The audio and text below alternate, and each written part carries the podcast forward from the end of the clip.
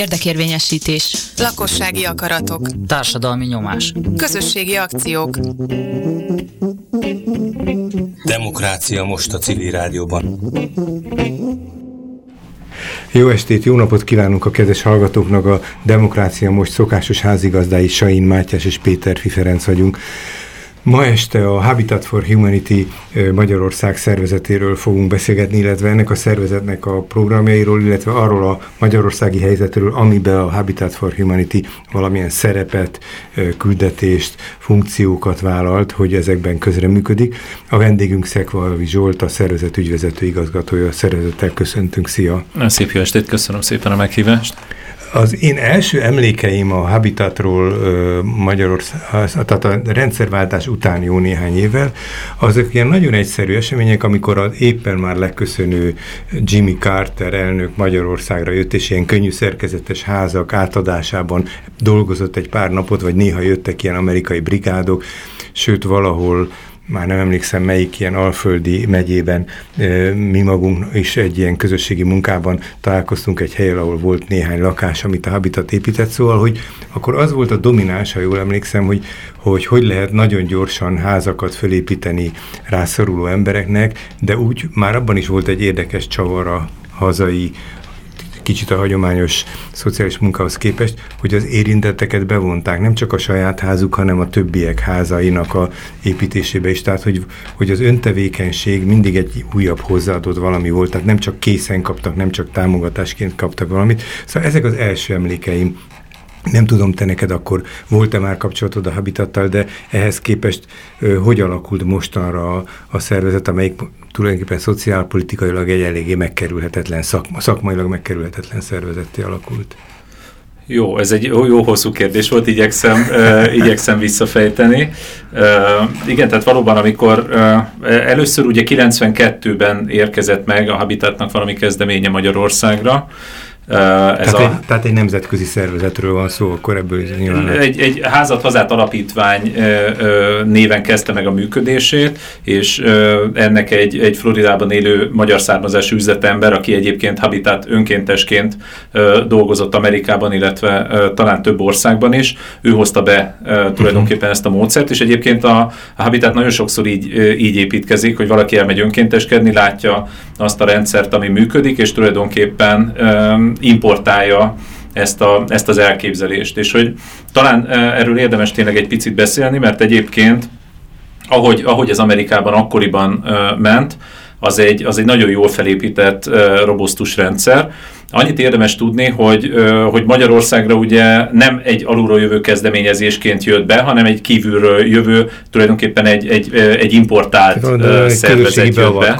történt valójában. Igen, igen, viszont az, ahogyan a Habitat Amerikában építkezik, ez azért egy pár év után nyilvánvalóvá vált, hogy azért Magyarországon ez, ez nem feltétlenül működhet, ugyanis Amerikában a kis közösségek, a helyi közösségek hozzák létre és ebből van 2600 egész Amerika, az Egyesült Államok szerte, a, a saját habitat szervezetüket. Ez egy, ez egy elég komolyan alulról szerveződő, mozgalmi alapon az adott közösség temploma köré szerveződő csoport, akik saját maguk választják ugye a döntéshozóikat, saját maguk választják ki maguk közül, vagy hát a, a, az ottani ö, emberek közül a kedvezményezetteket, és saját maguk is ö, fundrézelnek, illetve finanszírozzák is, tehát adományokat is a közösség adja össze, amiből ezek a szervezetek ö, működnek. Tehát az öntevékenység nem csak az építésben, hanem a szervezet kialakításában, a szervezet építésben is megjelenik már. Így van, így van, és akkor a Habitat név az úgy kapcsolódik ö, ezekhez a helyi csoportokhoz, hogy vannak ö, bizonyos kritériumok, amiknek egy adott helyi szervezetnek eleget kell tennie, és, és abban az esetben ugye viselheti a Habitat nevet. Ami egyébként, és, és akkor ugye megtörténik a kiválasztás, itt nagyon erősen épít a, a Habitat az önkéntességre, tehát a házak építése, ugye az anyagok megszerzésén kívül, itt egyébként nagyon sokszor a helyi cégek anyaggal beleszállnak, a, a magánemberek ugye a, a, már hogy építési anyaggal, a magánemberek ugye anyagi támogatást adnak, Tehát önkéntesség, illetve hogy valóban a kiválasztott családok is, nem csak a saját házukban, az is nagyon fontos, hogy abban is dolgozzanak, de egyébként más házakban is. És amikor bejött a Habitat, itt is úgy volt a kiválasztás, az volt a kiválasztás feltétele, hogy aki be akart kerülni a programban, az előtte legalább 500 óra önkéntes munkát bele kellett tegyen más házak építésébe.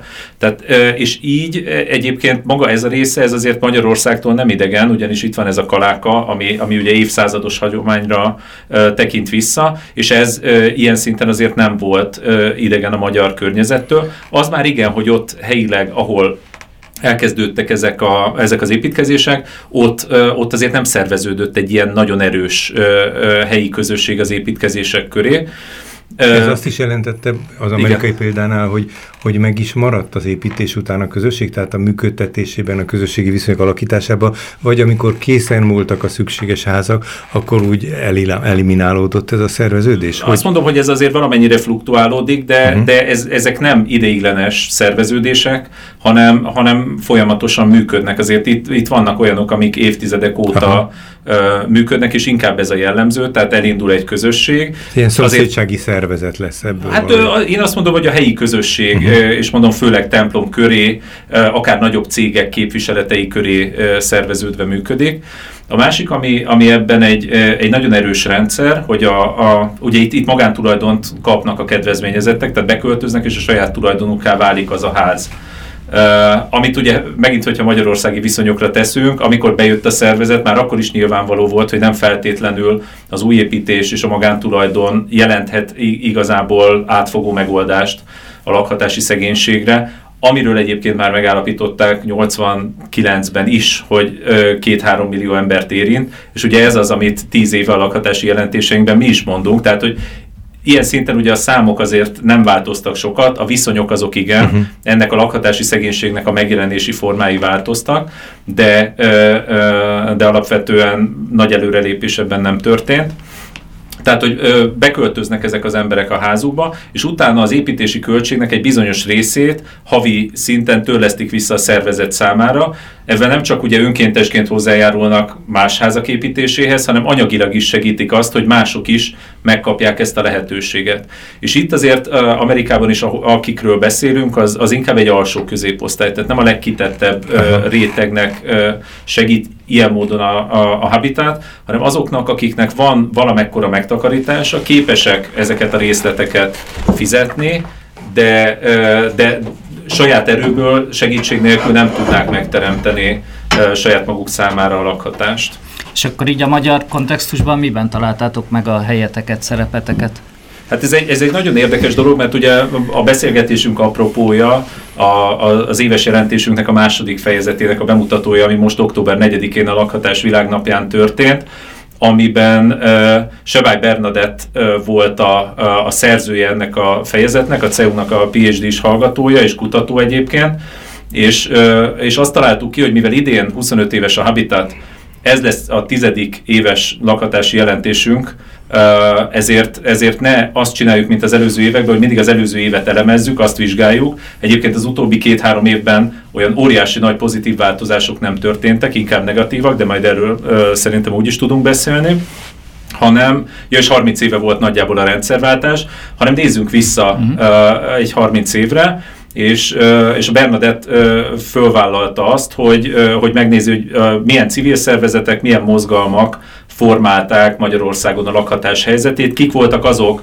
akik jobbára a legelesettebbeket támogatták, hogyan indultak el ezek, néha hogyan haltak el ezek, és aztán ezek mentén hogyan alakultak ki a, a mai szervezetek, a mozgalmak, a, a jogvédő szervezetek. Ez egy, ez egy nagyon érdekes fejezet, azt gondolom. És most negyedikén megvolt ez a bemutató a Magnetházban, és nem csak a fejezetet mutattuk be, hanem egy ilyen World Café jelleggel asztalhoz ültettük a 30 évnek azokat a szereplőit. A különböző akik... időszakoknak, a ciklusoknak, az általa Bernadett által megfogalmazott ciklusoknak a, a klasszikus szereplői kerültek, ha jól vettem. Igen, igen, a szervezetek egy, arcai, a szervezetek ö, ö, képviselői. Csak hogy mindig más volt a hangsúly, az volt ebben az érdekes. Az egyik pár évben, a másik pár évben. Tehát valójában három-négy különböző témájú kerekasztal lehetett. Igen, ugye négy korszakra négy. osztotta föl ezt a 30 évet, és, és négy ö, korszaknak a képviselői, vagy a szervezet képviselői ültek ott, és beszéltek ö,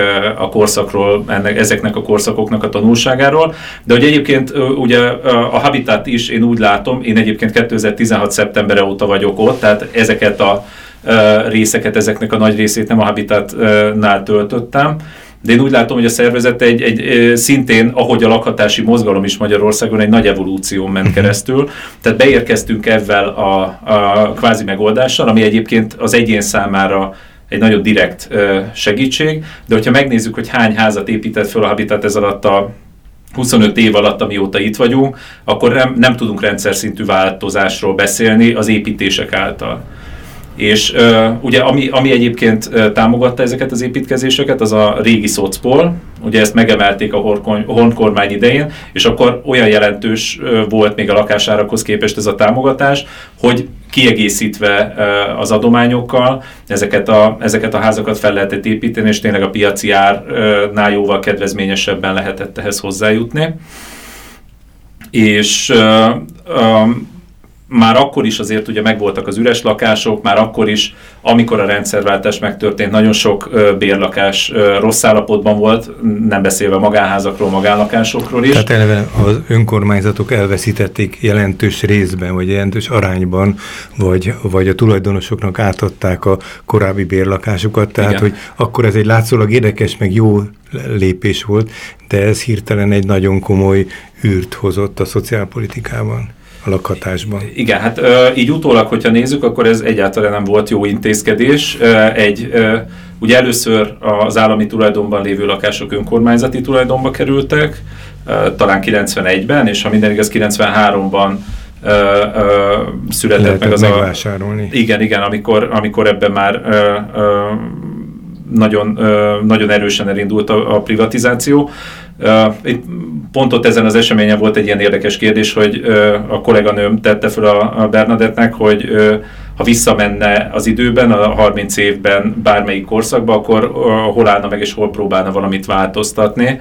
És ugye így vissza, visszatekintve ez a privatizáció, ez mindenképpen egy olyan lépés volt, ami, ami nagyon erősen meghatározta a magyarországi lakhatás helyzetét, ugyanis már ott a 90-es években voltak azok, például a Lakásbérlők Egyesülete, aki azt képviselte, hogy, hogy nem szabad ezeket privatizálni, hanem ilyen bérlői lakásszövetkezetekké kellene ezeknek a társasházaknak, vagy akár több háznak is válnia. Tehát, hogy a bérlők tulajdonolnák, de egy szövetkezeti rendszerben megosztott tulajdonnal és egy nagyon erős misszióval pontosan a lakhatás uh-huh. irányába de hát erre ugye a politikai akarat nem, nem volt, volt. meg, lehet, hogy egyébként a, a döntéshozókban a tudás sem, meg azért ez, ez egy elég előremutató kezdeményezés volt akkor, ugye most is ebben vagyunk, hogy valami szövetkezeti, valami közösségi tulajdoni rendszert szeretnénk a lakásoknak, ami megfizethetővé teszi, kihozza a piaci viszonyok alól a lakhatást, és ezt így nem is sikerült, és ugye az önkormányzatok, akik megkapták ezeket a lakásokat, egyrészt el kellett adniuk a, a, a bérlőknek. Egy idő után, amikor már erre nem volt kötelezettségük, akkor viszont a, a, az anyagi létezésük, a fedezetük biztosítása miatt kellett nem ezekhez nyúlni. ezeket, igen. Igen, és itt beszélünk kb. 700 ezer lakásról, amiből már a, alig több mint 100 ezer közösségi tulajdon vagy önkormányzati tulajdonú lakás maradt. És akkor így tehát építkeztünk, építkeztünk, és közben ugye azért a Habitat is szerzett ismereteket, változtak a, a, a szervezetnek a, a, az emberei, ezáltal a belső szervezeti tudás is, és akkor 2000 2008-2009 táján uh, indult el az, hogy, hogy ahhoz, hogy rendszer szintű változást érjünk el, ahhoz nem elég uh, egy szervezetnek az anyagi forrása az, hogy házat épít, vagy bármilyen más közvetlen segítséget nyújt. Egyébként ez nagyon fontos, mert továbbra is dolgozunk családokkal, segítünk nekik lakáshoz jutni, és így be tudjuk hozni a tapasztalatot az utcáról. Viszont az a kezdete nagyjából a Magyar Habitatnál a szakpolitikai munkának, ahol ugye kutatásokat végez a szervezet, megállapításokat tesz, megpróbálja ezt a döntéshozók felé becsatornázni, és ezáltal próbál rendszer szintű változásokat elérni.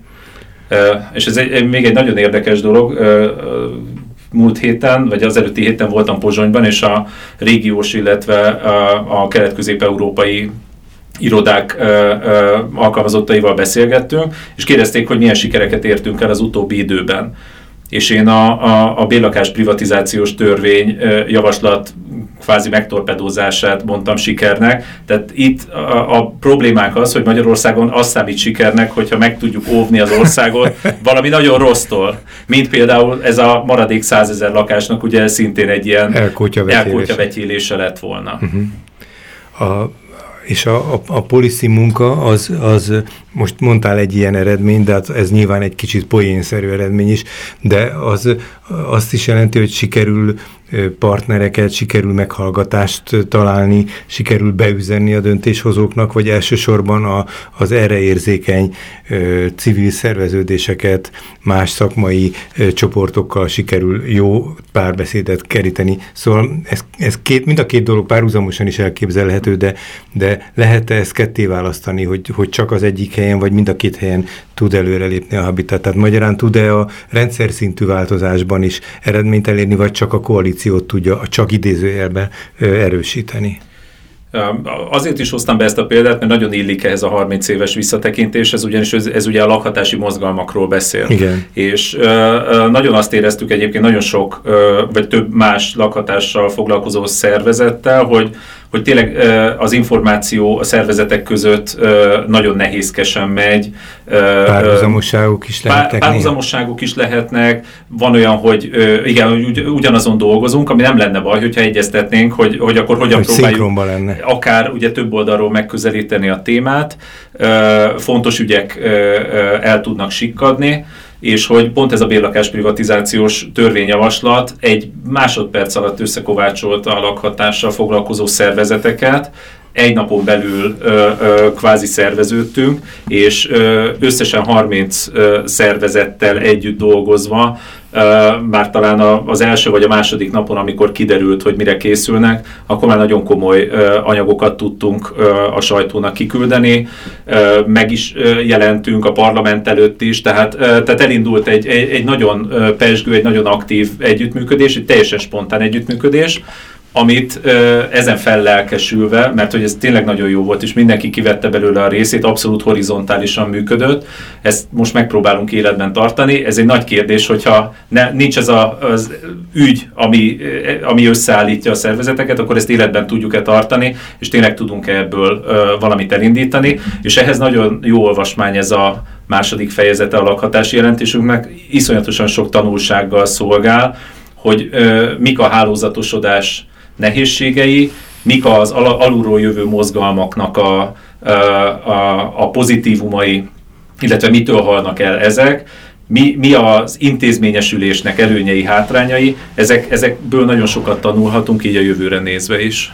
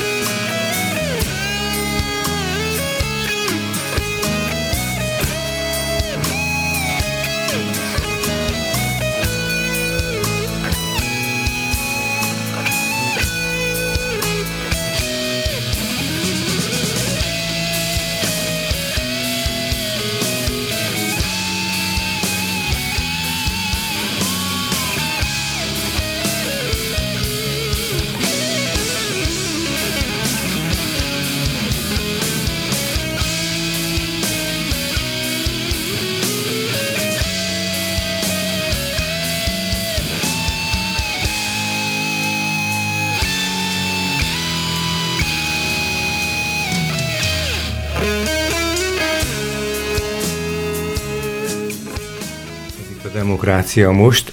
A házigazdák Sain Mátyás és Péter Ferenc vagyunk. A vendégünk eh, Szegfalvi Zsolt, a Habitat for Humanity Magyarországnak az ügyvezető igazgatója, és a magyarországi lakhatási helyzetről beszéltünk, amiben eh, meghatározó vagy nagyon fontos szerepet vállalt és próbál vállalni a Habitat, és arról a, a szervezetnek a szerepkereséséről, szereptalálásáról volt szó az adás első harmadában, illetve arról, hogy hogyan sikerült a közeli időszakban egy nagy lakhatásért szervezett konferencián áttekinteni a helyzetet, illetve hogyan látszik, hogy sikerülhet talán, hogy azok a szervezetek, szakmai szervezetek, civilek és nem csak civil szervezetek, amelyek a lakhatással foglalkoznak, valamilyen harmóniában, valamilyen párbeszédben maradjanak, nagyjából eddig jutottunk, és azt kértem itt Zsoltól, hogy a, a evidenciaként emlegetett, az első menetben evidenciaként emlegetett bérlakás privatizáció, aminek a lehetetlenségéről beszéltünk már, de ennek a szabályozásnak a megváltoztatása, vagy leállítása, ezt egy pár mondatban, ha összefoglalnád, hogy ez mit is jelent,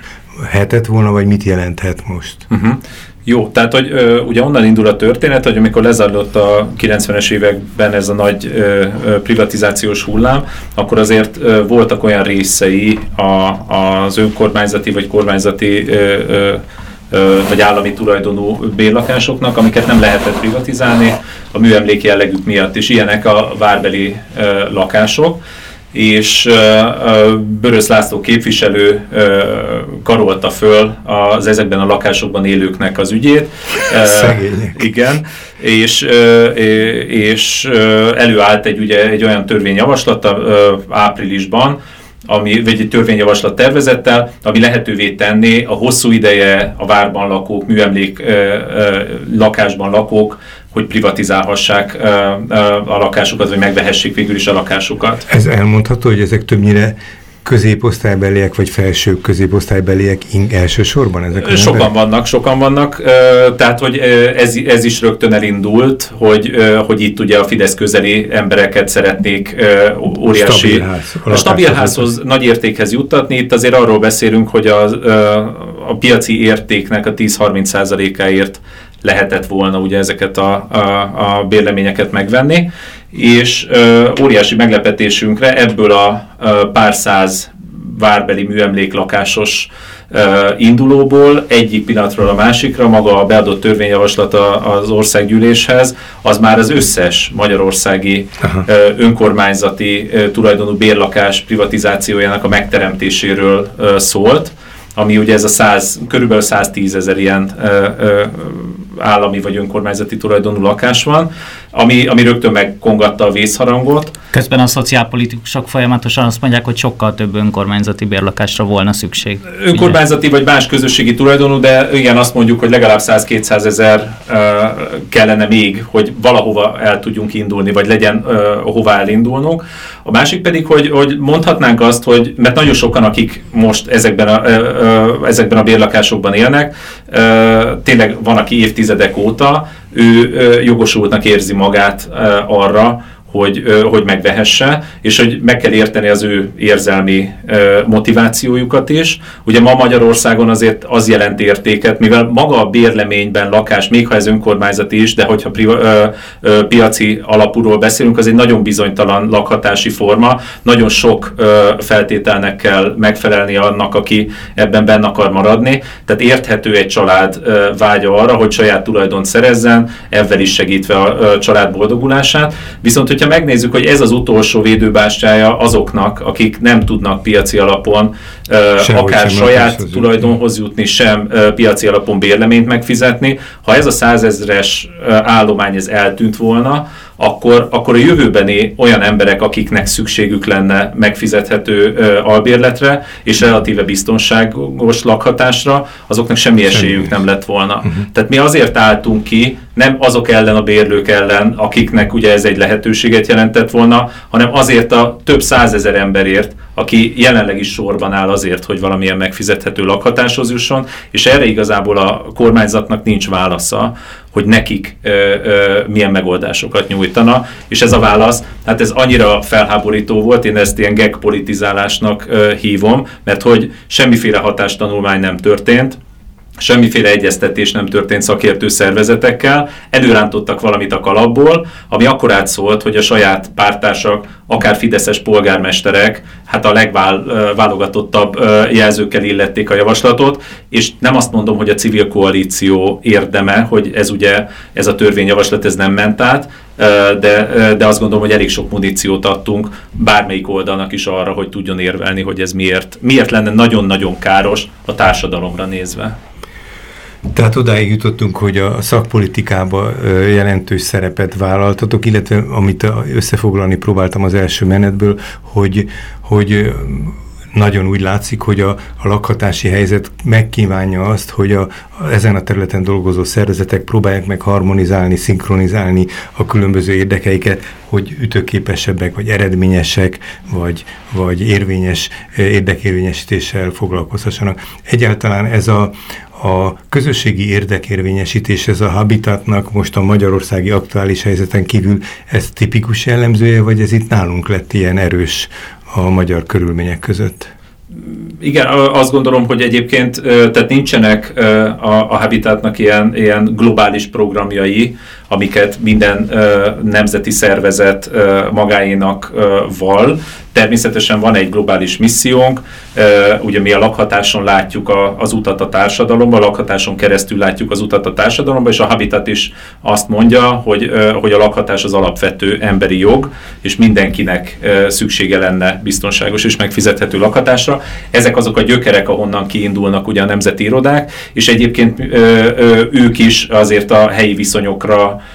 alkalmazott, adaptált programokat futtatnak minden, minden országban, legyen ez Afrika, uh-huh. Kelet-Ázsia, Dél-Amerika, Közép-Amerika, tehát elég változatos terepeken vagyunk jelen, és itt Magyarországon igazából amikor 2006-7-8 táján elindultuk a szakpolitika irányába, ez azért még az egész nemzetközi szervezeten belül is új volt. Aha. És mára is éllovasok maradtatok? Szóval, hogy az elején jár ennek, vagy, vagy vannak, akik átvettek ilyen mert a, közösségi érdekérvényesítés, pláne Közép-Kelet-Európában azért nem egy erős vonal, és hogy ez mindenképpen valamilyen támaszra szorul más szervezetekről tudsz, akik ezt szintén előtérbe helyezték? Más habitat szervezetek? Igen, igen, igen. igen. Ez, ez nagyon érdekes, mert itt Kelet-Közép-Európában azt gondolom, hogy elég, elég erősek vagyunk. Ugye van irodánk Lengyelországban, Szlovákiában van a regionális irodánk, Romániában, Bulgáriában, és egyébként Macedóniában, vagy Észak-Macedóniában is van egy, egy irodánk, és, és azt látom, azért a, azért a Habitatról érdemes tudni, hogy, hogy egy, egy amerikai központú szervezet ott helyben, ezek a helyi csoportok, ezek eléggé alulról szerveződőek, viszont maga az irányítása a szervezetnek azért az egy, egy, egy nagyon komoly ilyen korporát jelleggel működik. És nagyon sokáig, a, a pár évvel ezelőttig igazából az, hogy mi az Európai Unióban vagyunk, Kelet-Közép-Európában. Ez igazából Atlantában nagyon kevéssé látszott, hogy a magyarországi, a kelet-közép-európai viszonyok mennyiben különböznek egy nyugat-európai ország problémáitól, és természetesen, mint minden globális szervezet, ugye ahol a legnagyobb problémák vannak, az a globális dél, tehát a szervezet fókuszában is ez áll. Uh-huh. Mi nagyjából úgy, úgy léteztünk, hogy jó, hogyha vagyunk, jó, hogyha szép dolgokat csinálunk, de nem voltunk prioritás és maga Európa, tehát maga az Európai Unió jelentősége, aminek ugye elég komoly globális jelentősége van, sem volt teljesen a szervezet által elismerve, és azt látom, hogy az utóbbi években egyre inkább ez, ez begyűrűzik. Nagyon kollégám, aki kettővel ezelőtti igazgatója a Magyar Habitatnak, Sümegi György, ő viszi a regionális szakpolitikai munkát, és ő évek óta dolgozik azon, hogy legyen egy képviselete a Habitatnak is Brüsszelben, és tudjunk ott hatni a döntéshozókra illetve, illetve most a régiónkon belül egy kelet-közép-európai stratégián is dolgozunk. Nagyon sok hasonlóság van, főleg az Európai Uniós kelet-közép-európai országokban, és szeretnénk egymásnak segíteni, akár közös programokkal, valóban nem csak országos, hanem nagyobb rendszer szintű változásokat elérni. Na de azt kérdezem újból, hogy a, a közösségi érdekérvényesítésben van rezonancia a szomszédos országokkal, tehát ott is megjelenik ez ilyen erősen, mert ez egy a, a 90-ben rendszerváltásszerű tevék, vagy helyzetbe került, történelmi helyzetbe került országokban, azért ez egy hagyomány nélküli, vagy közvetlen előzménye nélküli terület, tehát itt nagyon nagy szüksége van, akár mondjuk a lakhatástól indulva, de más területeken is. Szóval van -e ennek valami követésre ö, látható példája. Igen, hát amikor, amikor ö, érdekképviseletről, érdekérvényesítésről, szakpolitikáról beszélünk, akkor azért ö, azt, azt nagyon fontos elmondani, hogy Magyarországon nagyon-nagyon erős társadalmi mozgalmak vannak ma is a lakhatás területén. Beszélünk a Város Mindenki csoportról, ugye a, a jogvédő szervezetek nagyon sokat tesznek, ugye az Helsinki TASZ, igen, a Helsinki a TASZ. A Helsinki a TASZ, Uh, ugye az AVM-ből uh, nőtt ki az utcáról lakásba egyesület, az utcajogász, tehát bizonyos intézményesült formák uh, vannak, de, ez, de ők mind nagyon mélyen gyökereznek a társadalom szövetében.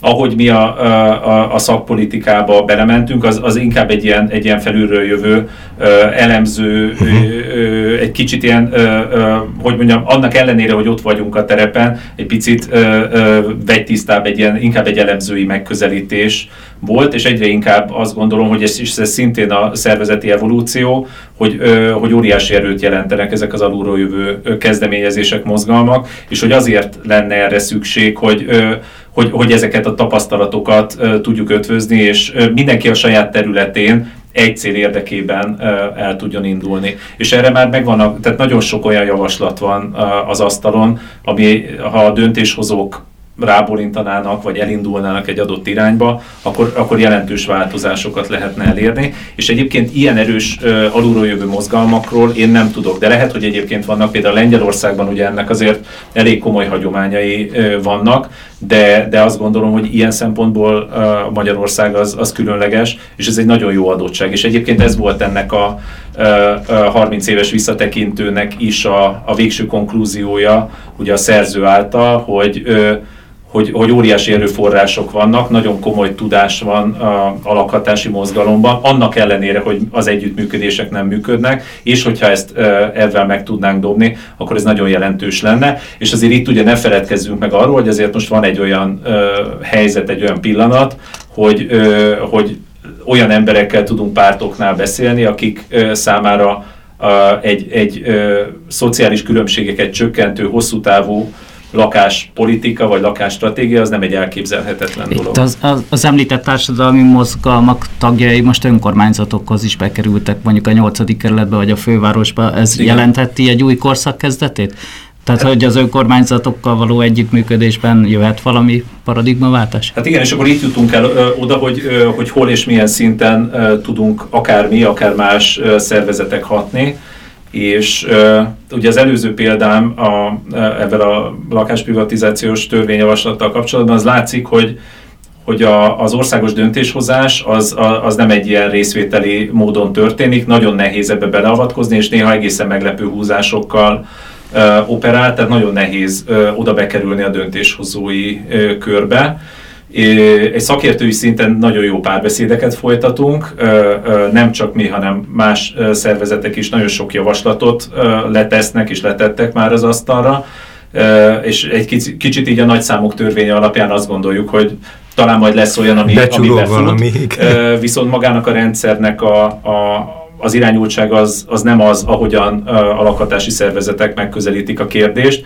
Ugye azt látjuk, hogy az utóbbi tíz évben, de egyébként előtte is a lakáspolitika helyett gazdaságpolitika, családpolitika, adópolitika hatott a lakhatásra, és ezek a hatások, hogyha ezeket összegezzük, akkor azt látjuk, hogy, hogy növelte a szociális különbségeket, növelte a leszakadó réteget, tehát nem kezelte azokat a válságokat, amiket kellett volna, és ez a, a, mostani kormányzatnál is ö, így van, ezt ugye, hogyha végignézik az éves jelentéseinket, ezt, ö, ezt mindig megállapítjuk, de egyébként az előző kormányoknak is nagyon sok olyan hibája volt, például akár a piaci bérlakás viszonyoknak a szabályozás az nem történt meg. Egyébként Kelet-Közép-Európában nem is nagyon szabályozzák, míg Nyugat-Európában ennek azért van hagyomány, és nagyon sok fajta módszerrel próbálják a piaci bérlakás szintet szabályozni, vagy, e, vagy ennek a szektornak az átláthatóságát, a viszonyait azt tisztába tenni.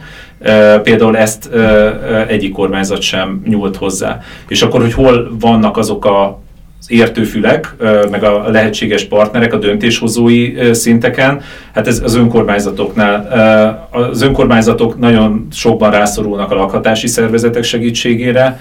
Mi is több önkormányzattal Budapesten és vidéken is dolgozunk együtt, olyan lakhatási programokkal, ami közvetlen segíti a, az adott területen élőknek a, a, a lehetőségeit, vagy a lakás minőségük javulásában, vagy pedig a lakáshoz jutásukban. És, és azt gondolom, hogy valamennyire az önkormányzatok, meg a lakhatási szervezetek és a Habitat természetes szövetségesek, mert ugye az önkormányzatok feladata a szociális ügyek kezelése, ha erre kapnak megoldást, ne Isten még segítséget is, akkor ezt akik ebben elkötelezettek, ők ezt nagyon szívesen veszik. Ebben a lakáspolitikai konferenciában, illetve a lakhatásért szervezett konferenciában és az erre készült anyagban elég jelentős a klímacéloknak, az energiahatékonyságnak a, a kérdése, amit kritikával illetett a szervezet. Erről, ha néhány szót szólnál.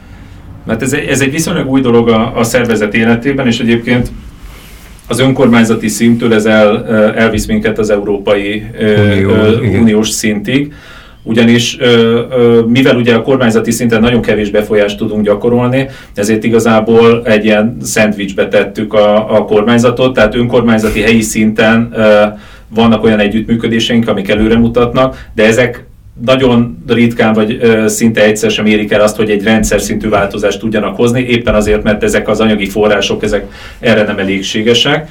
Uh, viszont ott van az EU, a, aminek az új támogatási ciklusa ugye most indult. És ez egy elég hangsúlyos szempont. És a, és a klíma és energia az egy nagyon hangsúlyos szempont, nem csak szakpolitikai, hanem, uh, hanem a támogatás és finanszírozás miatt is és, és egyébként nem ezért feltétlenül, hanem azért, mert egy nagy probléma. A Habitat is elkezdett foglalkozni az energiaszegénységgel, ami a lakhatási szegénységnek egy, egy aspektusa, ami, ami szintén egy nagyon komoly probléma, ami egyébként egészségkárosító, akár levegőminőséget károsító, de életminőségben is egy nagyon komoly probléma, aminek a megoldásait egyébként egy ilyen áttételesen az Európai Uniós szakpolitikák és támogatási rendszereken keresztül valahogy ö, ö, tudnánk hatni a helyi ö, országos ö, viszonyokra is.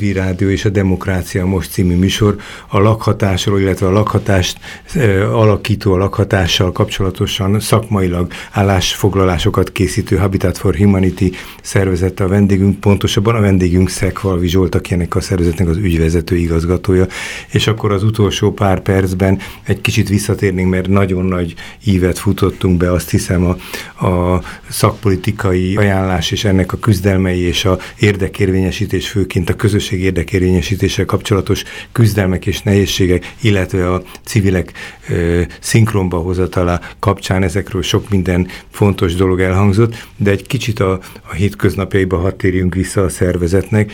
Az egyik ilyen fontos dolog, hogy híreit láttuk, sőt valamelyik adásunkban, rövid interjúban szerepelt is a Habitat, hogy egy új közösségi teret hoztok létre, ami talán, minthogyha nem is pusztán csak a, a szervezet mindennapi irodai működését, hanem valamilyen kifele irányuló közösségi tér kínálatát is kínálná Budán.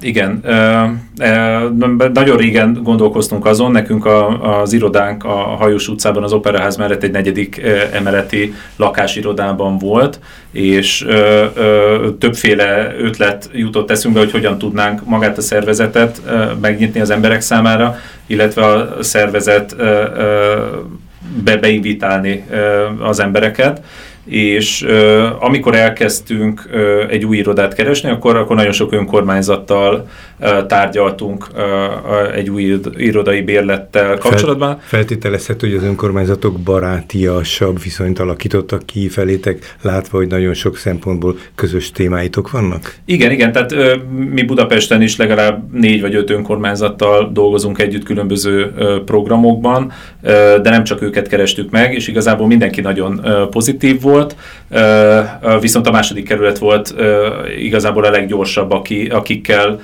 konkrétan meg is tudtunk nézni irodákat, egyebeket, ez még a tavalyi évben történt, és aztán ugye tavaly november-decemberben indult el a, a Margit negyed revitalizációjáról, kulturális, civil központátételéről ez a program, a második kerület programja, és, és akkor mi is tulajdonképpen elvé Jó pillanatban érkeztek. Hát igen, már egy kicsit előbb kezdtük a tárgyalásokat, igazából a, a, a maga ez a pályázat egy kicsit elnyújtotta a mi szempontunkból a bérleti szerződés megkötésének a, a, az időszakát, de azt gondolom, hogy tényleg egy nagyon pesgő és nagyon színes csoportosulás van már most ott a Margit negyed környékén, tehát mindenképpen ez, ez egy előny, és ha minden igaz, akkor hamarosan el tudjuk kezdeni a Margit körút 26-ban annak a helységnek a felújítását, amit egy közösségi irodaként szeretnénk elindítani, ami azt jelenti, hogy, hogy ott fogunk dolgozni a munkatársaimmal,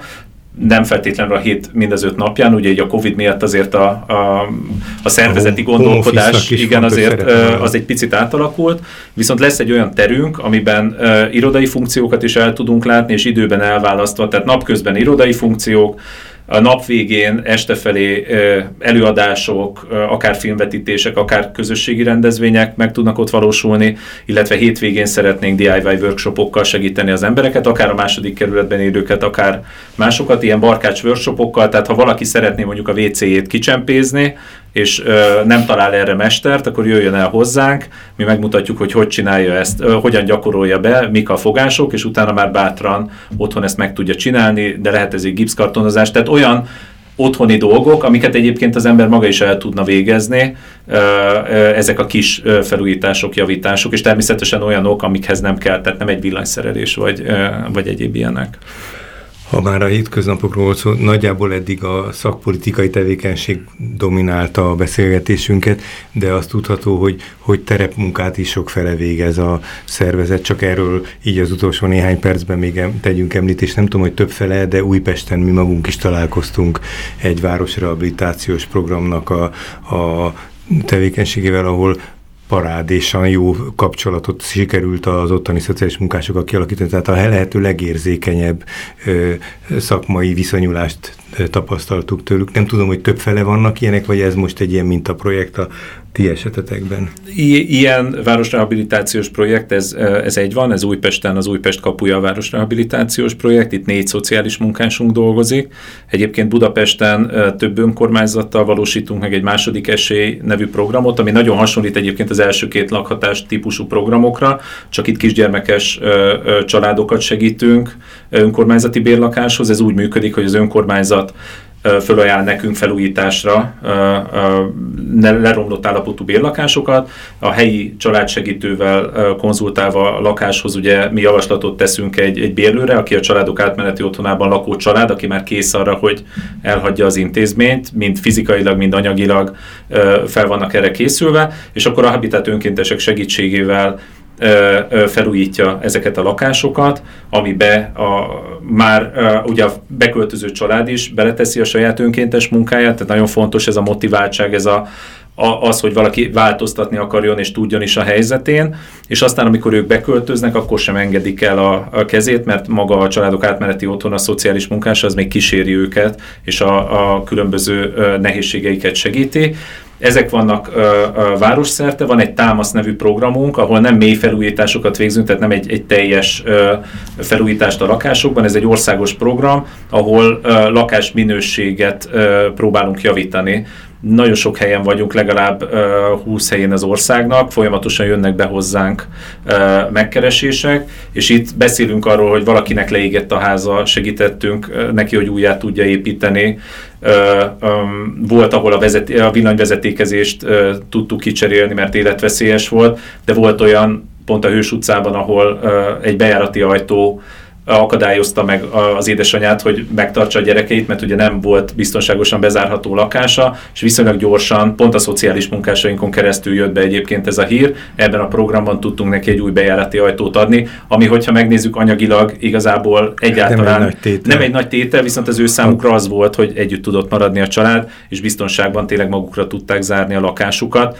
De a másik egy, egy példa, Ugye szintén a VECO programban egy Berda lakhatási alapot hoztunk létre, amivel a VECO programban ebben ez a városrehabilitációs ez program, igen, ez a városrehabilitációs programban az ott rakókat érintetteket segítjük, és például volt az egyik lakó, akinek a téli gázszámláját átvállaltuk, vagy legalábbis ennek egy részét, és ő ezt a megmaradó pénzt, ezt angol órákra fordította. Tehát ez egy nagyon fontos része, hogy amikor lakhatásról beszélünk, nem csak a fizikai lakásról, hanem hogy valakinek van-e lehetősége a lakáson túl megvalósítani a önmagát, a saját érdeklődési körében egy kicsit elmélyedni, és ez nekem egy nagyon jó példa volt, mert egy, egy, egy idős hölgy volt, tehát nem is fiatal, és volt benne motiváció erre, hogy saját magát fejlesz-e. Ezek, ezek nagyon jó történetek, és nagyon fontosak a szervezet számára, hogy bele, bele tudjunk gyökerezni a valós helyzetekbe, és ebből beágyazódás, és ebből tudjuk egyébként a javaslatainkat származtatni. Amikor azt mondtad, hogy 20 helyen vagytok jelen az országban, az azt jelenti, hogy ott közösségi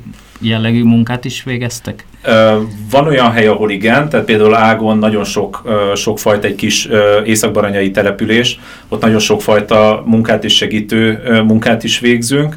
Általában, amikor ezek a kisebb felújítások vannak, mindig ott helyben keresünk szervezetet, aki segít mink, minket abban, hogy ő ott van jelen, hogyha valami problémája van a családnak, akkor mindig van valaki, aki tud neki segíteni. Ezt nagyon fontosnak tartjuk. Tehát az, hogy segítünk innen Budapestről, az nagyon kevés. Kell ott, hogy legyen valaki megbízható, és ezek általában ottani helyi szervezetek, akik a mindennapok nehézségében segítik az embert, mert 200-300 kilométerről, így ezt a mindennapos segítséget nem tudjuk. A nagy dolgot azt mi megtesszük, az apróságokban viszont, és az apróságok nagyon fontosak, abban kellenek a, a helyi szervezetek, a helyi segítők. Végül, amit kérdeznék, hogy amiről beszéltél, számtalan információ, tudás, tapasztalat összejöhet ebben a munkában. A tudás megosztásnak van-e valamilyen stabil, vagy valamilyen állandó csatornája, vagy ez ahogy marad kapacitásotok arra, abban jelentő, vagy abban teljesítődik? Az, hogy részt veszünk különböző nagyobb szabású programokban, nagyon sokszor nem főpályázóként, hanem, hanem partnerként, ez, ez mindenképpen szerintem jelentős. Például említhettem itt ezt a több mint lakóház projektet Zuglóval, ami egy, egy teljesen új szociális bérház építése, közösségi tervezési alapon, megújuló energiákkal egy nagyon érdekes, innovatív projekt. Ennek is vannak ugyanúgy olyan kimenetelei, amiben ezt a tudást, ezt, ezt meg tudjuk osztani másokkal, de egyébként maga az éves jelentésünk, azok a tanulmányok, amiket okay. készítünk, akár a fekete lakás javaslat, ugye, ami a, a, a piaci bérlakásrendszernek a szabályozásáról, biztonságosá tételéről szól. Ezek a tanulmányok, ezek mind olyanok, amiben valamilyen témát dolgozunk föl, és próbáljuk ezt társadalmasítani egyrészt, másrészt pedig a szakértőkhöz eljuttatni, és ezáltal valamennyire a döntéshozók felé elindítani ezeket a gondolatokat. Hát közel egy órát most a Habitat for Humanity Magyarországi szervezetéről, illetve annak munkájáról beszéltünk teoretikus, elméleti, szakpolitikai tevékenység, gyakorlati munka, szimbolikus tevékenységek és közvetlen a mindennaphoz kötődő tevékenység. Még nem is mondtuk el, hogy ez a Berda József lakhatás is alapba történt támogatás, ez úgy jöhetett, vagy részben úgy jöhetett létre, hogy a Budapestért díjat a fővárosi közgyűléstől a Habitat kapta. Szóval nagyon sok mindenről beszéltünk ebben a közel egy órában. Szegfalvi Zsolt, a szervezet ügyvezető igazgatója volt a vendégünk. Köszönjük! Én is nagyon köszönöm a lehetőséget.